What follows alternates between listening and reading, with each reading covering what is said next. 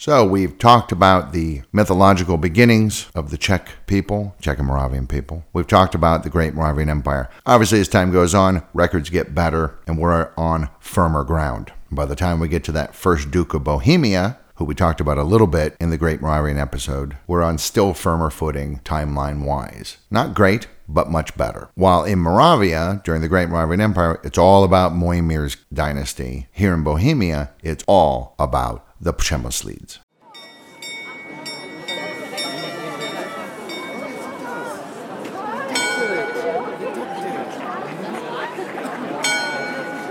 A city is much more than just a collection of buildings. It's a location, it's a history, it's a culture, it's ideas and ideals, and a city is also, most importantly, the people in it.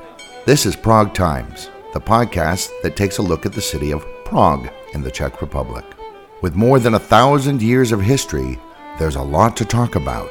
We'll talk about the past of Prague, but we'll also talk about the city as it is today, future plans for the city, and much more. It's Prague then, Prague now, and Prague later. And this is Prague Times.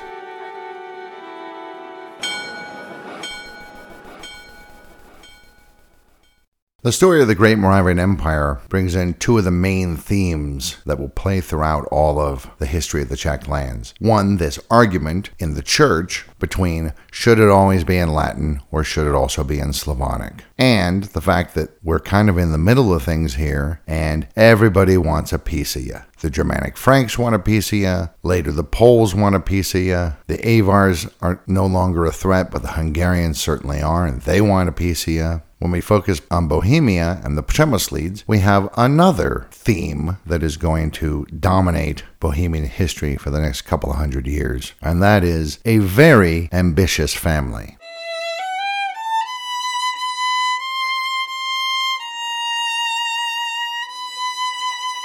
So we start with Bořivoj I. He became the first Duke of Bohemia. He's certainly of the House of Přemyslid. It's assumed that those seven mythical princes from the first historical episode maybe or maybe not preceded and maybe they were based on real people. Legend, of course, says the Přemyslids came from Libusha and Přemysil, who was the plowman who married her way back in the early history of the Czech lands, possibly around the mid 700s. We know that he was certainly crowned duke in 870. According to the mythological genealogy, he was a descendant of Hostivit, the seventh and last of the mythical princes. He may also have been related to the Moravian house of Moimir. He reigned for 18 or 19 years, dying around 888 or 889. He was succeeded by his son, who has a terrible name, Spytnev I. He took over in 894 because there was a period of confusion as the Moravians managed to get control of Bohemia for a short period of time. I was only 16 when he became the second Duke of Bohemia, but he managed to free Bohemia from Moravian control in 897 with a little bit of help from the Eastern Franks, or Bavarians as we might call them, and their leader Arnulf. And that actually sort of precipitates the breakup of the Great Moravian Empire. And he is the one that moved the royal seat from the family home in Levý Hradec, where the very first church in Bohemia, St. Clement's, was built, and which is just outside of Prague near Roztoky. He moved the seat to Hradčany Hill, where his father had built the Church of the Virgin Mary, the second church in Bohemia. That probably happened somewhere around 894 when he took the throne. Some people say he started constructing Prague Castle at that time. Others say his father had started it back in 870. The most likely story is his father had built a palace there and then he had expanded it, turning it into more of a fortified settlement, a castle. So around 907 or so, the Great Moravian Empire collapses under constant attack from the Hungarians and the Bavarians. Bohemia takes Moravia, Silesia, and parts of Sorbia. Hungarians take Slovakia and eastern Moravia. During his 21 year reign, Spytnev also builds castles at Mielnik, Libushin, Tetin, Lishtiany, and Stara Boleslav. He dies in 915, only 40 years old. Probably buried at the Church of the Virgin Mary, which was inside what's now Prague Castle, but that church burnt down in the 13th century, so uh, it's gone. Now, he didn't have any children, so his younger brother, Vratislav, took the crown. He was a brother, so he's also a son of Bořivoj I, the very first duke. Vratislav marries Drahomira. Now, Drahomira was a princess of a Slavic people living in eastern Germany. As a result, he had very close ties with those people. And he was also pretty friendly with the newly established Hungarians to the east in Slovakia, kind of allowing them free passage through his lands whenever they wanted to go attack Saxons. And he even helped them in their attacks on the Saxon Duke Henry the Fowler. But things were not always rosy, and he also fought against the Hungarians, and we think he probably died in battle either in 919 or 921 fighting the Hungarians. During his reign, Vratislav established St. George's Basilica at Prague Castle and is also said to have founded the Silesian city of Vratislavia, which is now known as Wrocław in Poland. And his two sons become Dukes of Bohemia, and those are Václav or Wenceslas and Boleslav the Cruel. Václav I, good Duke Wenceslas, not king, who ruled from 921 to 935. So, after his father dies in 921, Václav takes over. He's only 13 at the time, so really his paternal grandmother, Ludmilla, becomes regent. Now, his mother, as I said before, Drahomira, is this pagan princess from Slavic tribes living in East Germany. And yes, she was baptized when she got married, but she's not really a Christian. And she really doesn't like the fact that grandma gets to become regent. So she has grandma strangled when grandma comes to visit Tetin Castle near Beroun. So now Drahomira gets to be regent, and she really is not keen on Christianity, and her son's too young to know anything, so she begins systematically persecuting Christians throughout Bohemia, shutting churches, prohibiting Christian teachings, eliminating any town magistrates who are Christians. She basically wants to go back to the old ways, the pre Christian ways. She also has Christians murdered en masse. Then in 926, Václav turns 18, he comes of age, and she's no longer regent. What Christian nobles are left, those that hadn't been killed or fled during Drahomira's purge of Christianity, rise up against her. She raises an army, but the Christians win. She's defeated and she's sent into exile near Budech, which is near Kladno. But she continues to scheme behind the scenes. She's a super interesting character.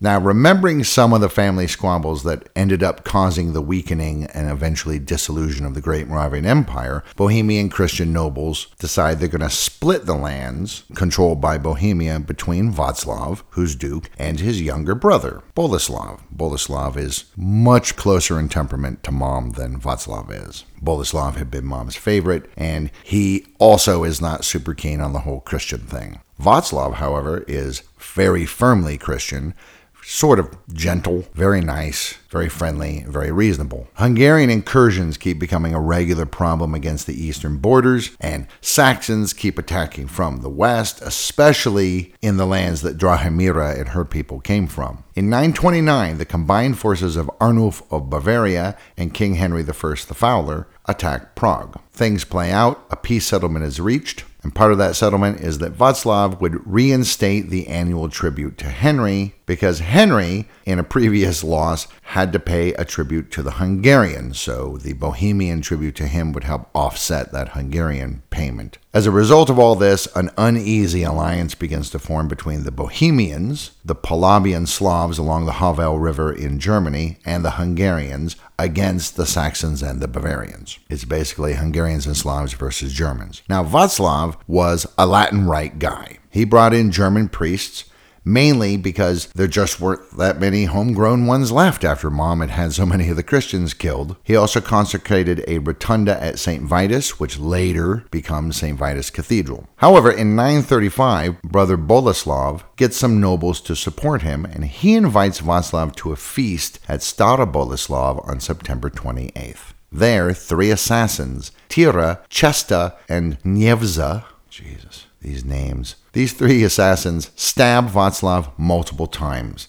And as he's hanging on to this large door knocker trying to remain upright, brother Boleslav finishes him off by running him through with a big lance. Legend says that at the exact moment that he ran his brother through, Boleslav's pregnant wife gave birth to a son. That boy was named Strachkvas, which means dreadful feast. Talk about the sons of the fathers. How's that for a name? What's your name, Dreadful Feast?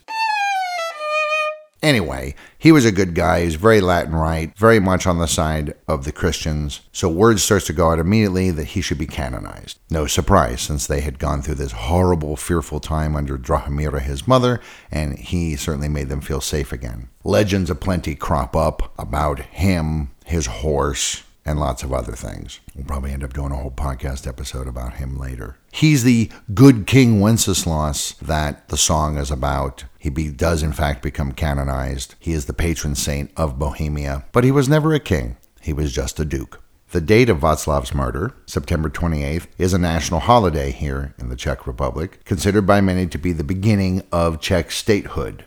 However, that would mean that if that's when statehood began, Boleslav is technically the first ruler.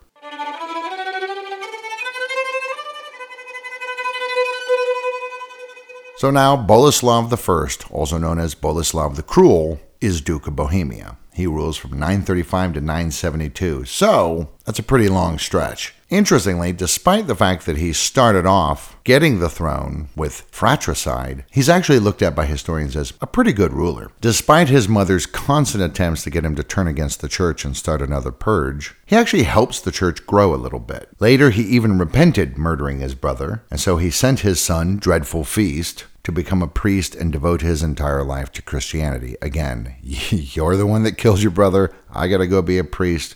Fair.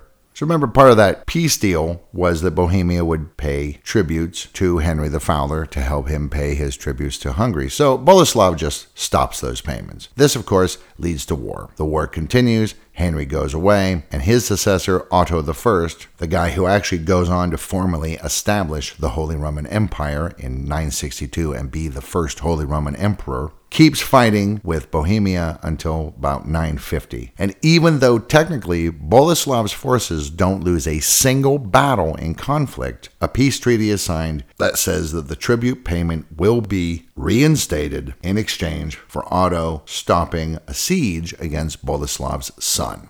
The Hungarians are also still a problem, and then the Czechs and the Germans get together in 955 to fight the Hungarians. And after the three day long Battle of Lechfeld near Augsburg in Bavaria, they deliver a major defeat to the Hungarians. On their way back to Hungary, the Hungarians raid Bohemia. Boleslav knows they're going to do this, is waiting for them, and pretty much wipes out most of the remaining forces.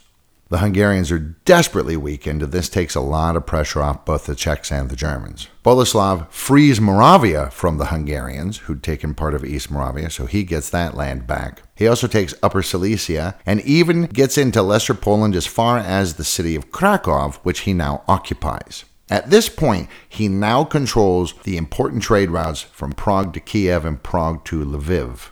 To calm things down with the Poles, he marries his daughter to a Piast prince, Mieszko. She converts her husband to Christianity, and now the Poles start to become Christians. As we know, they will become very fervent Christians. Boleslav the Cruel, not so cruel when all said and done, probably dies around 972, and his eldest son, Boleslav the Pious, takes his place.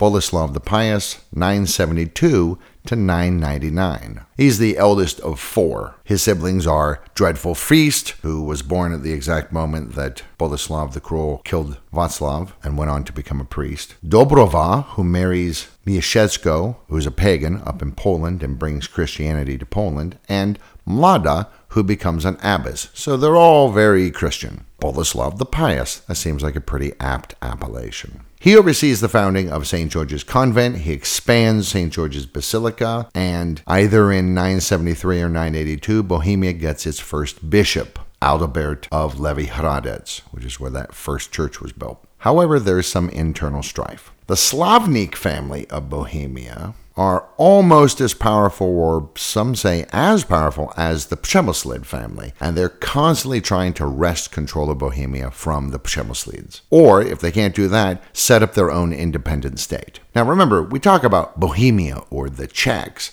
but really it's just a mixture of tribes and families, each one of whom would be very happy to go their own way. Some of them are Christians, some of them want to be Slavonic Christians, some want to be Latin Rite Christians, others want to go back to the old ways, so this is not a coherent group of people.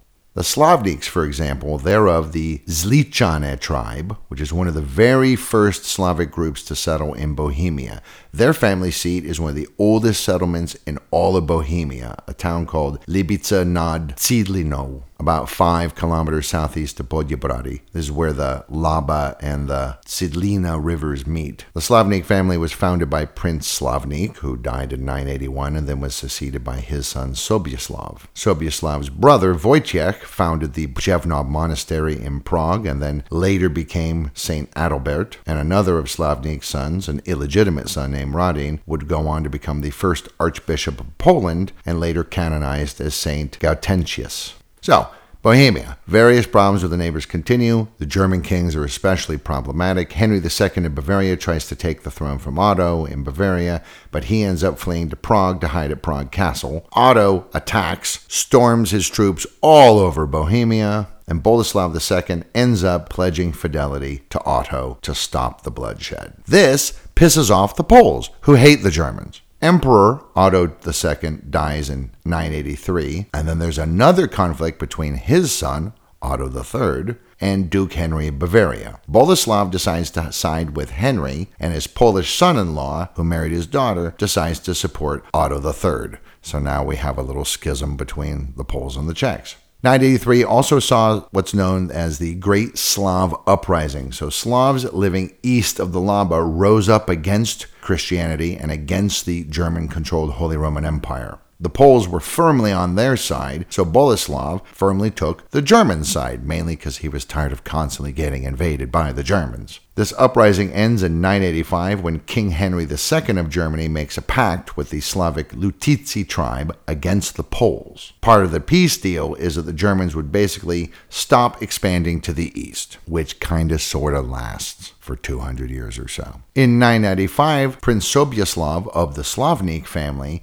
gets embroiled in a war with Slavic tribes in Sorbia, and he's being helped by the Germans and the Poles. So the Poles don't mind teaming up with the Germans on this one. The Slavnik family gets involved in this, and Sobieslav goes to Germany to participate in the war. Boleslav II, Duke of Bohemia, he makes a pact with another tribe called the Vršovci, and together they attack the Slavnik family home in Libica and kill almost the entire family. The only survivors are Sobieslav, because he's in Germany, fighting the Sorbs, Adalbert, who was in Rome, and Radim. Sobieslav hears about this. Instead of going home, he flees to Poland. The two remaining brothers, Adalbert and Radim, reunite and then they go on a trip to evangelize in Prussia along the Baltic Sea in 997, knowing it's not safe to return to Bohemia. Adalbert is actually murdered by pagan priests. Radim is also attacked and barely escapes with his life. He goes on to push for the canonization of his brother, and he becomes the first Archbishop of Poland and himself becomes a saint.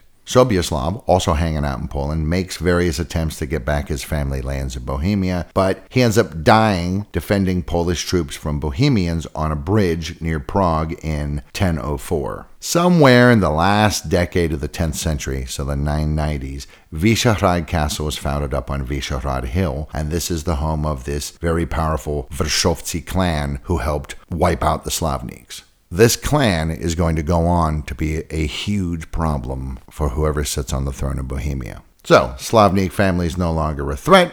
He's got a the next most powerful clan in his pocket, so he thinks. So Boleslav just adds the Slavnik lands to his own. And finally, all of Bohemia is united at last under a single ruler. He dies in 999. And now starts a pretty chaotic time in Bohemia's history with problems both internal and external. Thank you for listening to this episode of Prague Times. If you liked this episode, be sure to like it or share it and tell your friends. Check us out on all of our social media platforms for extra goodies as well. Until next time, this has been Prague Times.